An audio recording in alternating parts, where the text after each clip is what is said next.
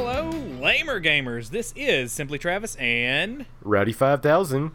for the Lamer Gamers podcast. Now, today, we're going to shrink down to the size of ants, grab the nearest pebblet so we can start building up our miniature fort, and prepare to take on the evil orb web spider that has laid claim to this land.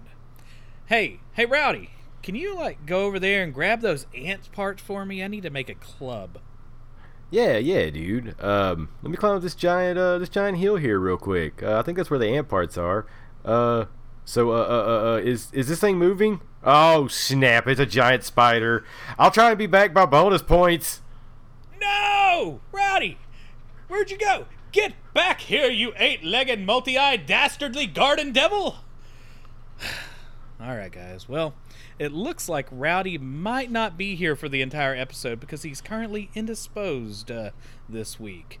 But we'll try to pull him from the clutches of the arachnid antagonist by the time we get to bonus points.